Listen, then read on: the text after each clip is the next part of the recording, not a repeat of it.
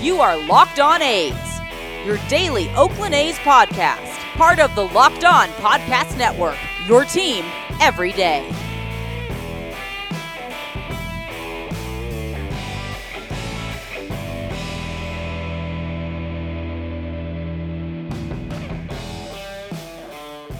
How's it going, A's fans, and welcome to episode 138 of the Locked On A's podcast, part of the Locked On Podcast Network, your team every day. I'm your host, noted baseball fan Jason Burke, and on today's show, I'm talking about Game 1 and getting you ready for Game 2. Simple as that. talking playoffs. That's it. The end. Uh, before I get into all of that stuff, though, please follow us on social media at Locked On A's on Twitter and Instagram. I am at by Jason B on Twitter. And if you have any questions for us, please send them to lockedonathletics at gmail.com. So let's get right into it. As I'm sure everybody knows, the A's lost game one of their series with the White Sox, and if you've been an A's fan for any length of time, it feels like a familiar story. In 2018, the A's lost to the Yankees 7 2 in the wild card game. In 2019, they lost to the Rays 5 1 yesterday, 4 to 1. So there's a trend, and if they keep going at this clip, maybe sometime in the next few years, if they keep making the playoffs, they might win a playoff game. And that's the kind of analysis you can expect here at Locked On A's. But seriously, though, uh, I'm a little bit bummed out after game one's loss. I'm going to talk about it here. Uh, after Luzardo was announced as the game one starter, I got on board. I love Luzardo and I could see some reasoning behind the decision. You know, he's your best, he's your most talented pitcher. If he goes out there and executes his pitches, he's untouchable. He did not execute his pitches as well as uh, they were probably hoping, and uh, I'll get into that here in a second. But I figured that the A's had a plan of attack to combat the Sox record against lefties. They've as I've said before, they mash against lefties. And we only saw Jake Diekman come in as the only lefty out of the bullpen. Granted, uh, I guess TJ McFarland is kind of the only other guy, unless they wanted to go with uh, like Sean Manaea or something like that. Um, so I feel like they're going to be going righty heavy the next uh, couple of games here if we get two more games. But really, though, I thought that they would have a plan of attack. And after the game, Bob Melvin told reporters that Luzardo's outing may alter their plans for game three, which doesn't necessarily fill me with the same amount of confidence that I had going into their decision in the first place. Uh, was their plan to go with Manaea and just stats be damned in game three? Um, that's not probably what I would have done. In my mind, Mike Fiers is the only option for that game if it comes to it. Uh, that that's it. If they go with anybody else, I'm gonna probably lose my mind just a little bit. But uh, you know, all in all, with results, you know, still counting and whatnot, I think that the A's kind of executed their plan, maybe sort of, kind of. Um, the mistakes that Luzardo made were heaters down the heart of the plate, and it doesn't matter what a team's record is against lefties or how they hit lefties, they can hit fastballs down the middle of the plate. So, uh, other than those couple of pitches that were, I hope, mistakes and not part of the game plan, uh, I, then, you know, I, I think that he executed fairly well. He gave up some hits, and, you know, hits happen unless you're Lucas Giolito. We'll talk about him and here in a second too. But uh, I'd say that giving up four runs to an offense like the White Sox over the course of the game is kind of okay, especially with those two mistakes that ended up uh, resulting in three runs counted against Luzardo. Um, I mean, it, it would have been fewer runs, and that would have been nice. So maybe, maybe the A's got got a shot here. I, am still optimistic. I'll, I'll get into that here in a second too. But I do also want to mention that the Yankees, and I know this is an A's podcast, but the Yankees ripped the AL Cy Young favorite apart last night, hanging seven runs on Shane Bieber in four and two thirds innings. Luzardo gave up three runs in three and a third against a team eh, with you know none of the pedigree of Shane Bieber, but uh, you know, and against a team that devours lefties he did better by my estimation, I would say. So, uh, you know, kudos to him a little bit, kind of. Um, so yeah, that that's my only take on the Yankees and Indian series here. But uh, I think that if the A's had scored more runs, obviously they would have won the game. That's how uh, scoring works. But they have the talent to score more runs, but the big hit has been elusive once the postseason starts. And obviously, Lucas Giolito was shoving for six plus innings right there. He ended up doing just fine. And even with him being perfect through six, the A's brought the tying run to the plate in the eighth, and that's what I'm holding on to from this game. Maybe it's naive of me to do so, and I know that there's a lot of negativity surrounding the team when they struggle in the postseason, but for me, I want to keep believing that any year could be Oakland's year. I know that most of the time it ends in heartbreak, and usually not even in like an exciting heartbreak fashion like the 2014 wild card, where at least they scored some runs and you know had it back and forth and didn't just fall behind and die. Um, so seeing your team get dominated year in and year out is not fun, and trust me, I get that.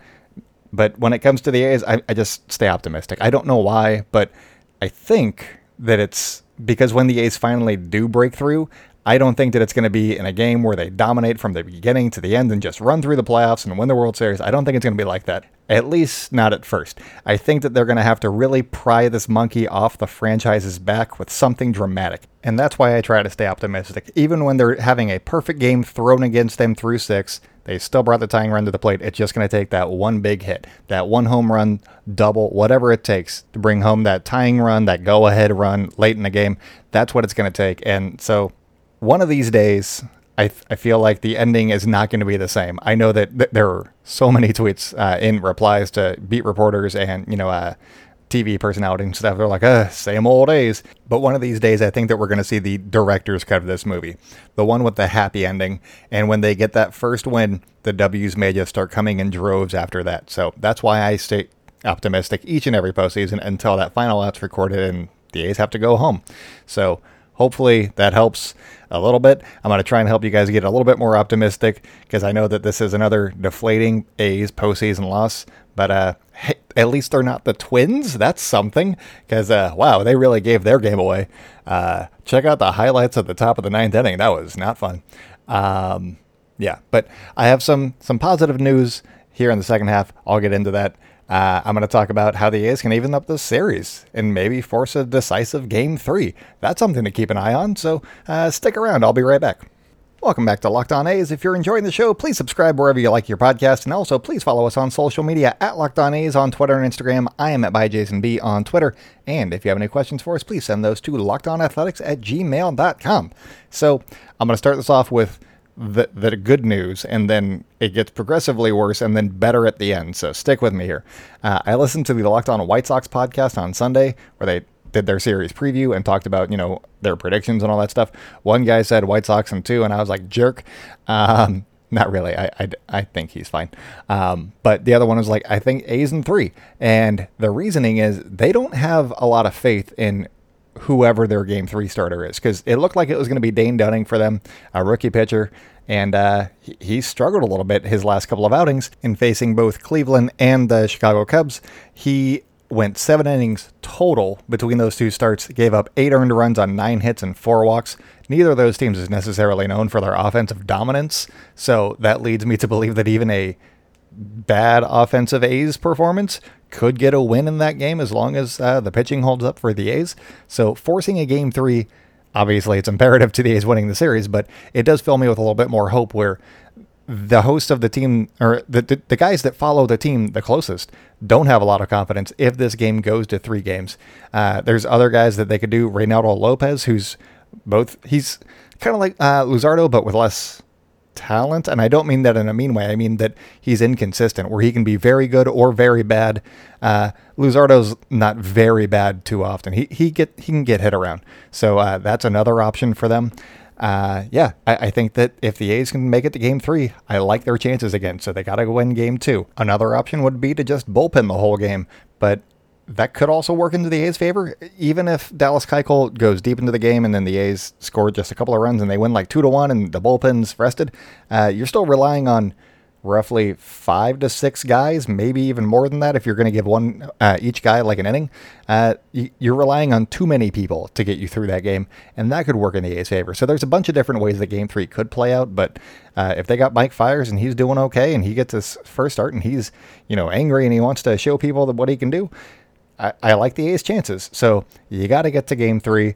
But first, we got to get through game two. I'm not looking past game two because I know that uh, it's an elimination game for the A's, and that uh, that has not boded well in the past. But uh, that is the hope that I'm putting out there for you guys. That is the carrot on the stick for an optimistic take to get you excited for game two.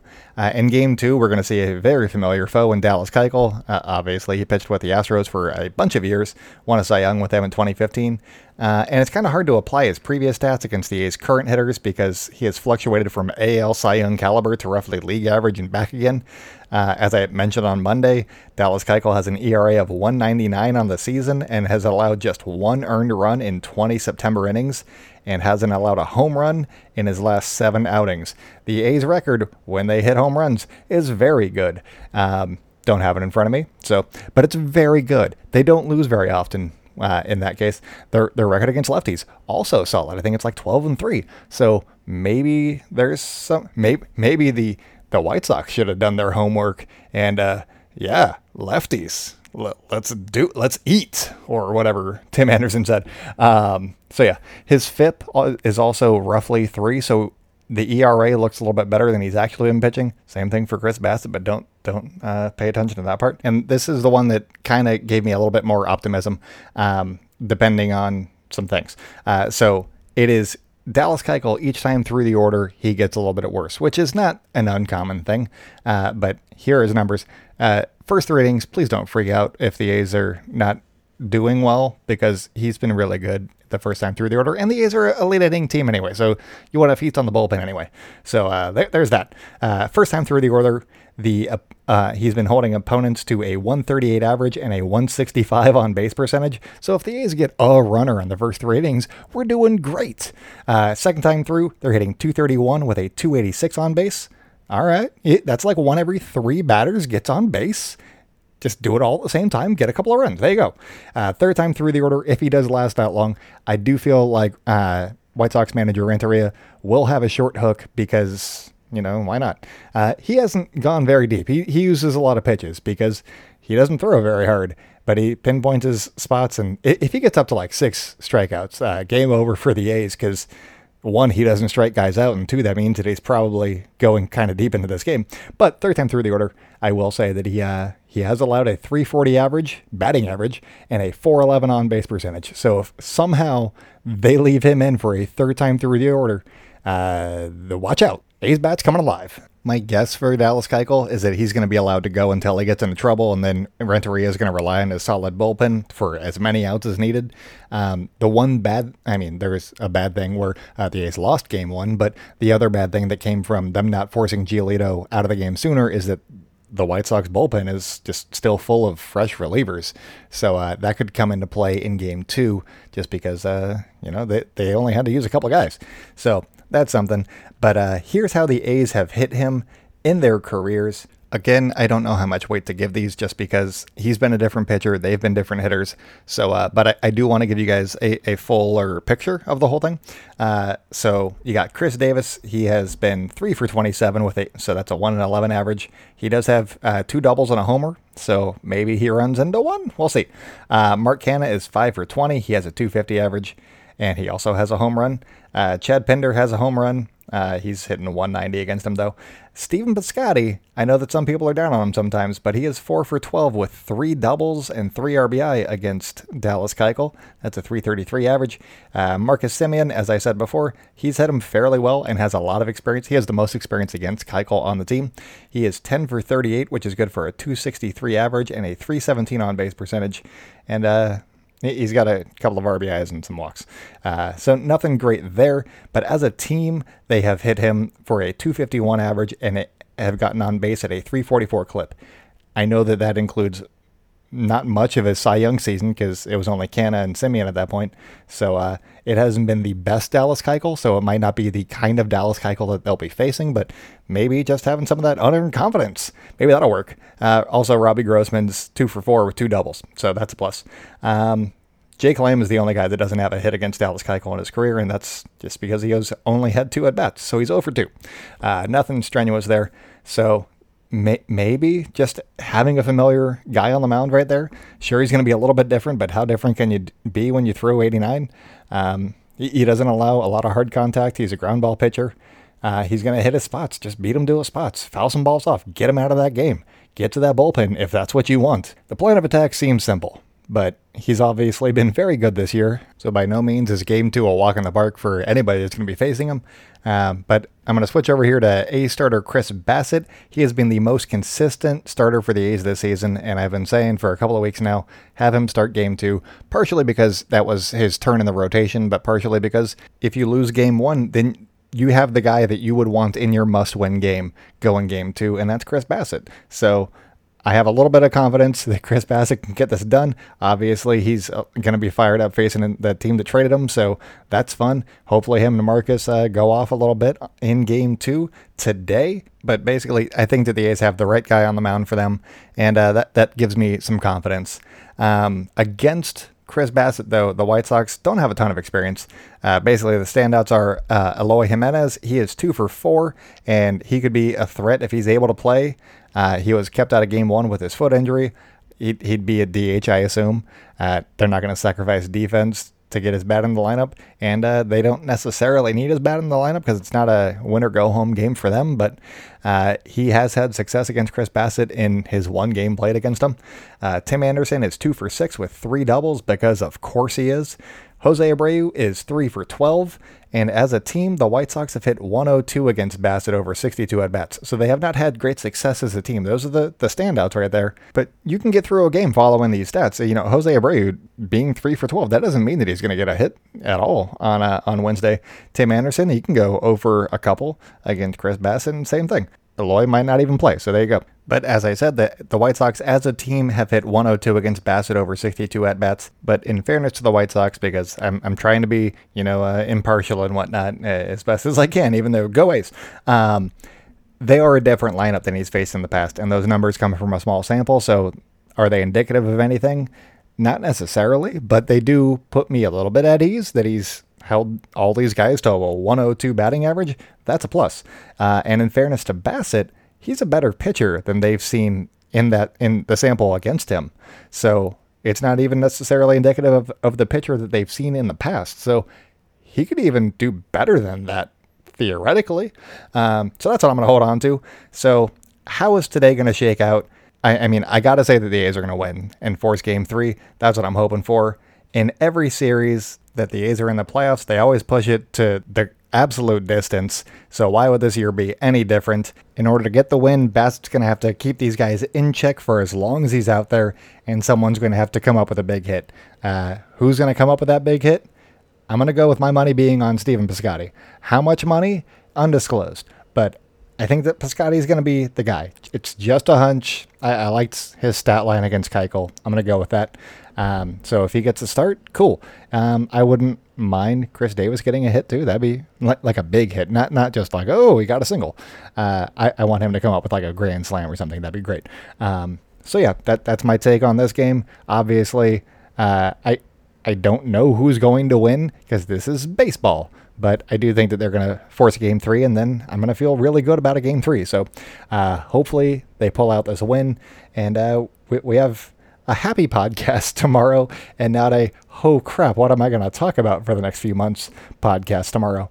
Um, so that's going to be it for me today, you guys. But win or lose, I'm going to be doing five episodes a week through the winter meetings. So you can stay locked in with Locked On A's. Um, that that's it for me. So stay indoors, celebrate good times, Oakland. Keep wearing those masks. Let's force a game three. And I'll talk to you guys tomorrow.